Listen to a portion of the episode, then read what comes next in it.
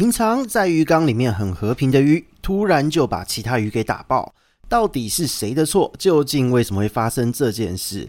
那关于鱼类的内分泌，今天就在生理豆知识系列和各位聊聊吧。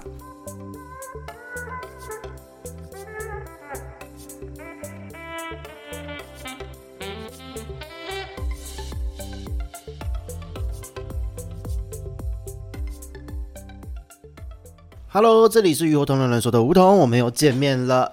鱼类生理豆知识系列呢，今天来到第五集了，真的是可喜可贺。我好像每一集都在讲可喜可贺。那这一次呢，其实要聊的话题是关于内分泌，因为有很多的朋友其实都不知道自己的操作对于鱼类有什么样的影响，只知道说，诶，别人这么做，那我就跟着这么做。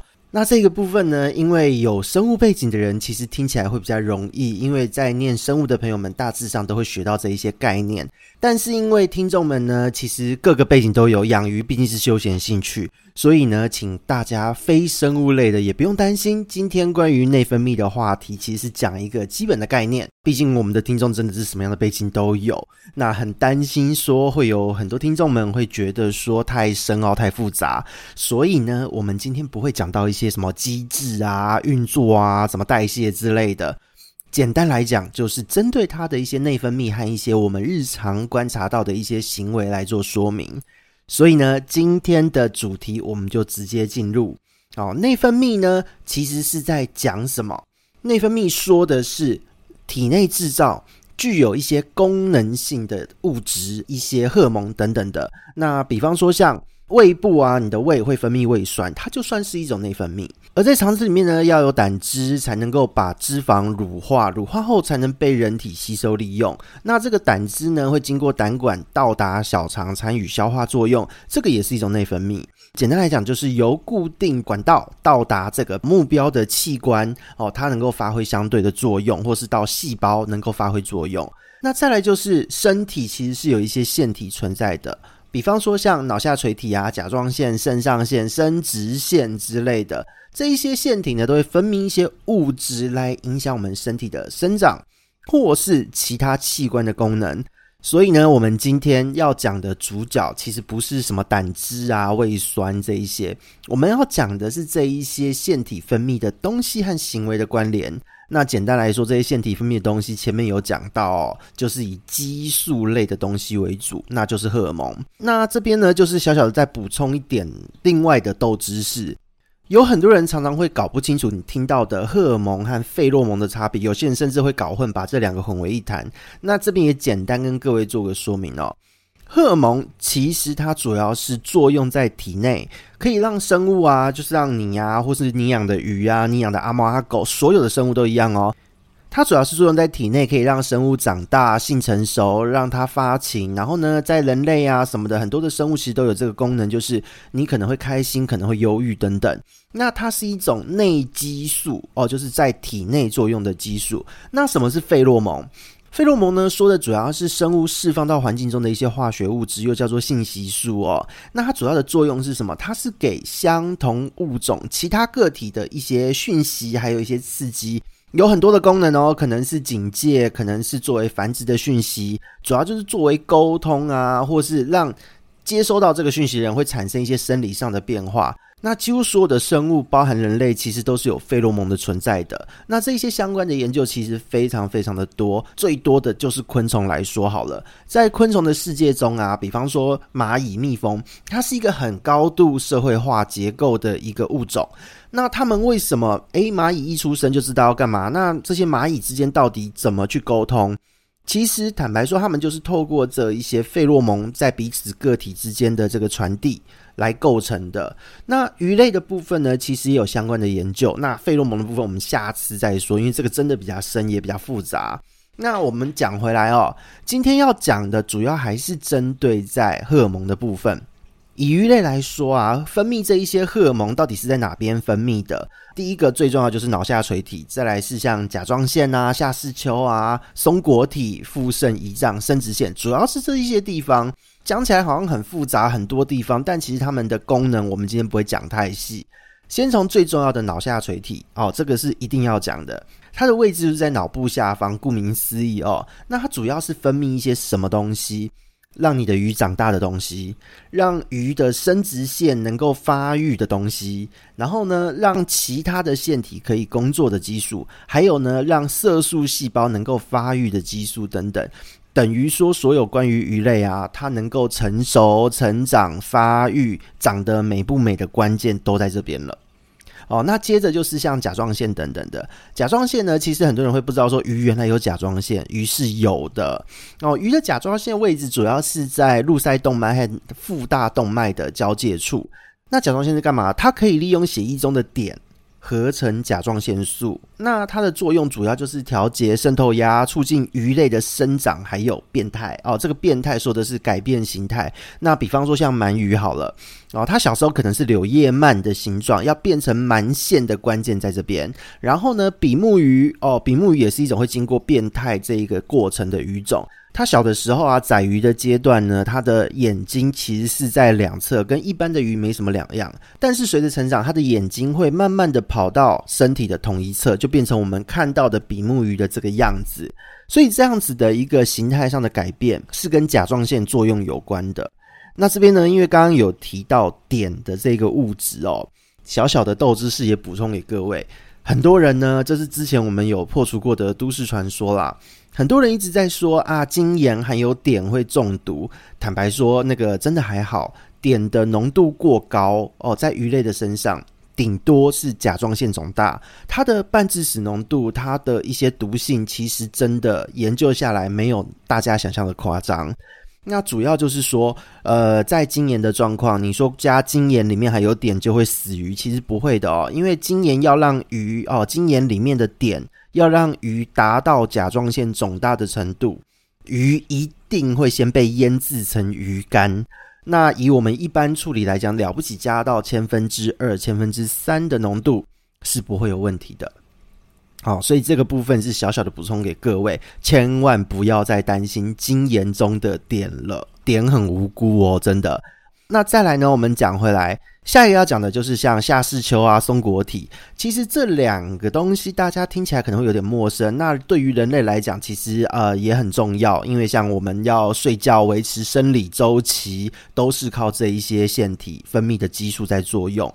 那这一些腺体呢，在鱼的身上其实也是差不多的。最重要的就是要感光，那它主要就是说和细胞色素哦，就是会有一些关联性，也就是说你的鱼颜色会变深变浅，对比强不强烈，它可以说是鱼漂亮的关键。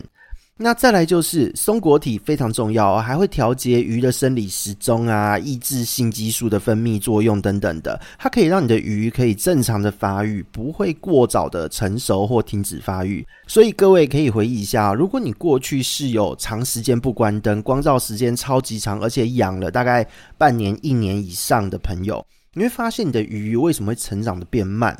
说真的，就是因为松果体的关系，它会让你的鱼哦，你过度的光照，它一直持续的在运作，它会让你的鱼生长停滞，而且会早夭。所以，请各位就是维持正常的光周期非常的重要。那我们接下来就是要讲到关于一些它新陈代谢还有运动方面的腺体，腹肾和胰脏。腹肾呢，其实跟人类一样哦，肾上腺素的分泌。可以让鱼维持正常的心脏跳动，然后呢，升高它的血压、肠胃运动，或是遇到紧急状况的时候得以应变。那胰岛素呢，作用也跟人类一模一样，就是降低你血中的血糖，让血糖能够顺利的被细胞利用。那这个部分呢，就是要特别强调了。如果说你的鱼长期紧迫，或是说它今天在鱼缸是最弱势的这一只，或是你经常的惊吓做各式各样大操作的时候，它长期的紧迫下来，它会分泌大量的肾上腺素等等的，那会造成代谢上很大的负担。因为这一个肾上腺素在鱼体内，它平常只需要一点点的量就足够了。如果它的量太大，说真的，肾上腺素这个物质一过量，会造成一连串的负担。那这个就是所谓的紧迫荷尔蒙哈，会分泌一大堆东西，会刺激其他的器官也分泌一些物质。那这一些物质如果长期存在你的鱼体，很容易就会因为这样造成肝脏、肾脏各式各样代谢系统的一个负担。那这些紧迫荷尔蒙其实对于鱼类的生命来说是很危险的，它平常只需要一点点就好，但紧迫的时候一口气出来一大堆就会出问题。好，那再来呢就是生殖腺的部分了。生殖腺呢，其实它主要是被脑下垂体分泌的激素刺激之后，它会开始发育，那就跟人类有所谓的青春期一样。当这个器官在鱼身上发育完成的时候，它如果雄激素多，就会变成雄鱼；如果雌激素多，它就会变成雌鱼。那这一些腺体呢，当它发育完成呢，它也会开始分泌激素，就是雄激素和雌激素。那这两个激素呢，它会跟其他的激素交互作用。这一些激素的分泌会影响到的是鱼类的行为反应，要不要繁殖等等等。所以呢，讲到这边，其实大家对于各个腺体它分泌的一些东西，它有什么样的关联，都有一些概念。我们帮大家用个懒人包的方式来说，鱼类的内分泌这回事哦，它决定了你的鱼长得漂不漂亮、凶不凶、长得快还是慢、卵量多还是少。在营养呢，假设都是充足的前提下，甚至我们说所有的生物，它的所有生长发育行为都受到了这一些腺体分泌的激素影响。而所谓内分泌的激素呢，我们讲到这边帮大家做一个概括哦。简单来说一下它的概念，基本上呢，所有的激素它都有功能性。那这些功能性呢，就具体而言呢，它可能会有让某一个器官成长的激素，同时也会存在抑制它成长的激素。哦，一个长大，一个不让它长大，两个会同时存在。当让它长大的这个比较多，它就会长大。当不让它长大的东西变多，它就不会长大。所以呢，当这两个激素同时存在的时候，可以让这一个东西可能是器官或什么，它会长得刚刚好，而不会一直无限制的一直长下去，让生物对自己搞死。哦，这个是激素的概念。那再来呢，就是要抓到的第二个概念。通常呢，一个激素呢，一个荷尔蒙，它都会有不同的作用。就比方说，打开了某个开关，同时会关闭另外一个开关。那两个相关联的激素同时存在时，又会打开不同的开关。那具体而言哦，举个例子给各位听，大家就会知道了。当你的鱼哦，你养的鱼，它在进入繁殖期的时候，你会发现你一样在喂食，它也不怎么吃，就算吃了，好像也没怎么大。但是它会有繁殖的行为出现，这是因为呢，当进入繁殖期的时候，它旺盛分泌的这一些性相关的一系列的荷尔蒙，它会抑制住让鱼长大和发育的这些荷尔蒙的作用。所以，我们讲到这边呢，就是很好玩哦。可以说，研究这些内分泌它是怎么作用的，说真的，好像在玩解谜游戏一样，蛮有趣的。然后它过程非常的复杂。那开了什么开关，什么开关就不能运作。那再开了另外一个开关，诶，可能又可以运作了。大概会是这样的一个概念。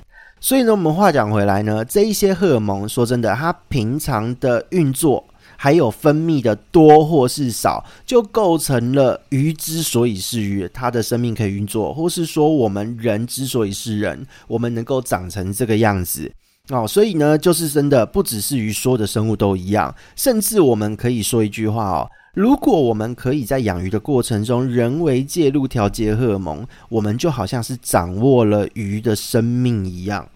讲到这边可能会觉得哇塞，好强烈的一句话，听起来好恐怖哦。我们只是在养鱼，能做的有限。我们身为饲主，到底要怎么去调节鱼的身体状况呢？那坦白说还蛮容易的啦。我们每天的喂食啊，还有就是开灯、关灯和温度的调控，就是在做这件事了。因为呢，在自然界中有四季和气候的变化，不同季节的光照和气温，其实呢，就是构成了各式各样的一个生态系的演变。比方说，春天的植物跟夏天的植物就会不一样。那这一些状态，其实在鱼的身上也会发生，因为鱼也是自然界其中的一个角色，它也是生态的一环。它的内分泌最直接就是会受到光照啊、温度的影响改变。那我们举几个例子给各位，让各位很好的去做联想。秋天，我们大家都很喜欢说啊，秋天的秋刀鱼最肥美哦，秋天的鱼肉最好吃。那为什么会这样呢？这其实是因为鱼类本身它的内分泌哦，在夏季、秋季的时候就会更容易让鱼的身体来储存这些营养，因为它要养肥它自己。它吃一样多的量，但是它要有更好的营养储存的效率，让这些营养变成脂肪，它才能度过接下来的冬天啊。所以呢，这个部分就是内分泌调控了鱼的体质的一个例子。那再来就是繁殖期的部分，繁殖期呢，因为性激素的旺盛分泌，所以会促成它们的繁殖一系列的行为。但在这一个期间呢，雄鱼的攻击性也会比较强。因为呢，雄激素旺盛分泌，雄激素量多的时候，本来就会诱发出比较强的攻击性。所以呢，为什么说，诶，像我们前面开头讲到的，这一条鱼平常养得好好的，但是到了某一个时间点，哦，养大了，到了某个时间点，突然间它就把所有鱼给打爆。其实这只是因为内分泌哦，时候到了哦，只是这样。那我们之前也有录过一集哦，就是讲到温度哦，温度越高，其实雄激素的作用会越旺盛。所以为什么我们讲，如果你今天养鱼的过程，你希望能够配对成功，希望能够减少种鱼的伤亡，你就把温度稍微降低一点。其实作用就是降低雄激素的分泌和作用哦，就可以得到你想要的结果。哦，所以呢，这一个部分就是我们举的第二个例子。那再来还有什么例子？哦，透过我们环境人为饲主的介入，可以让鱼的行为改变。当我们在饲养养鱼的时候，大家可以回忆一下，有一些人会说：“诶，我什么也没做啊，我养鱼养好好，但是我换个水，鱼就生了。”说真的哦，在人工繁殖的时候，在我们一般饲养的时候。有一些鱼呢，为什么会在换水后就可以繁殖？因为呢，你换水的动作就是所谓的水质震荡。那坦白说，就是一些温差和水质的改变哦，可能是 TDS，可能是 pH，anyway，任何一个东西的改变，因为因鱼种而异，这一些东西会差很多，它需要的东西会差很多。那这一些东西改变了，刚好就符合了这一个鱼种它的内分泌。哦，让它的内分泌因此改变了，就诱导它产生了繁殖的行为，或是呢，有一些鱼种你可以透过光周期的调控哦，比方说让它白天长一点，开灯的时间久一点，或是关灯的时间多一点，哦，就是晚上的时间多一点，这些行为都是可以诱导鱼，让它们有正常的内分泌可以去成熟。所以呢，今天不论是人为的或是自然的环境改变。都可以引发内分泌的改变，后面就会连带诱发出各式各样的反应和现象。所以呢，我们讲到这边呢，可以帮各位做个今天的小小结论。假设你在养鱼的过程中，营养方面全部都达标了，都超棒、超均衡。那之所以呢，我们之前为什么会特别强调，如果你想要繁殖你的鱼，关键绝对是温度和光照，其他的水质条件因鱼种而异，但那都是次要的。那为什么会这样呢？其实呢，就是因为鱼的腺体之中，下视丘、松果体、脑下垂体这一些器官，加上它的生殖腺，会有正确的一个作用。那正确的一个光周期和温度呢，才能够符合这一条鱼自然的内分泌变化，它才能够有漂亮的体色和成长的状况。那有一些人如果开灯开太久，比方说你说啊，今天要把鱼要烤色，要让它变得更漂亮，开灯开久一点会变漂亮。说真的，这叫过度消耗。因为如果你开灯二十四小时，或是你长期用三十度、三十二度以上的高温，终究都会因为这一条鱼它的内分泌失调、过度消耗。导致这个鱼的身体出现状况，甚至会早夭。那过度滥用药物或是饮食的偏差，其实也会有类似的影响。哦，那这一类的内分泌的失调状况呢，其实是很长期的变化。以我们人类来说，好了，如果我们今天被医生诊断说你荷尔蒙失调、内分泌失调，那这个状态他开的药，或是要你持续的追踪回诊，都要花上好几个月，甚至好几年的时间去调节，才有办法让你的身体回归到正常的标准。鱼类的状况也是一样。如果今天你在养鱼的过程中，长期就是用不当的温度、不当的光照、不当的药物，让鱼呢产生了一些内分泌失调，然后呢生理功能就会跟着异常。到了一段时间之后，基本上是不可逆的。看这一条鱼它的一个身体状况好或不好，好的可能可以撑个一两年才会出状况，那不好的可能几个月就出状况。那不论如何，当它出现状况都很难逆转，因为呢，在这个过程中有一些器官可能根本就坏掉了。那这时候不论我们怎么救，都救不回来哦。所以呢，我一定要请各位饲主都能了解一下。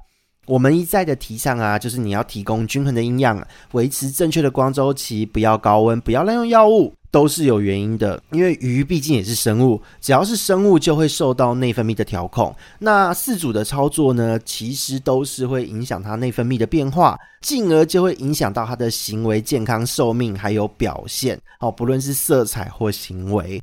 讲到这边，希望今天的内分泌豆知识可以让大家更认识自己手中的那条鱼。这边呢是鱼活通乱乱说，我们下次见喽，拜拜。